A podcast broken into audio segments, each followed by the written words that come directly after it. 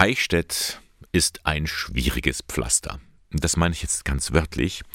Die vielen Kopfsteine am Boden in der barocken Innenstadt, das sieht zwar schön aus, für Menschen im Rollstuhl oder mit Kinderwagen ist es eher ein Hindernis.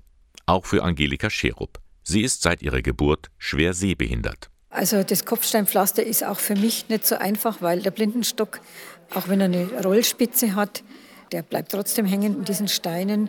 Und die letzte Zeit war der Herzogsteg ja so lang gesperrt.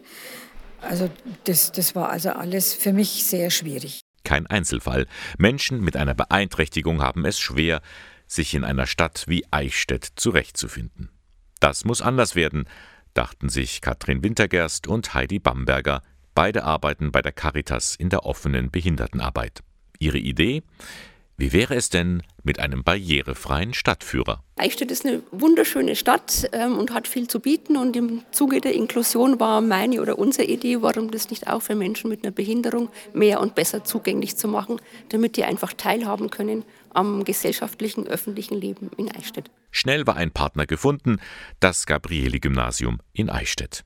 Lehrerin Nicole Christoph entwickelte für dieses Schuljahr ein sogenanntes P-Seminar, ein Praxisseminar für die Oberstufe.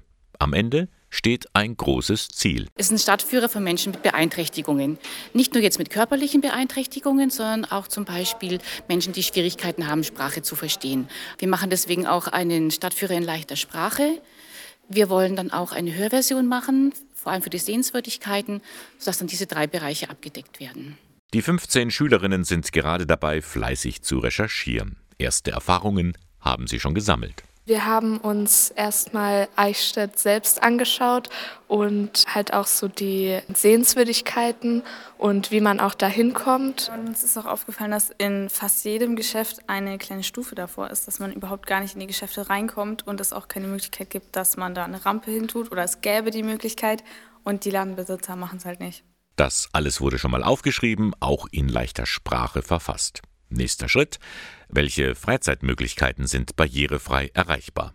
Wie sieht es aus mit einem Kinobesuch? Welche Restaurants sind geeignet?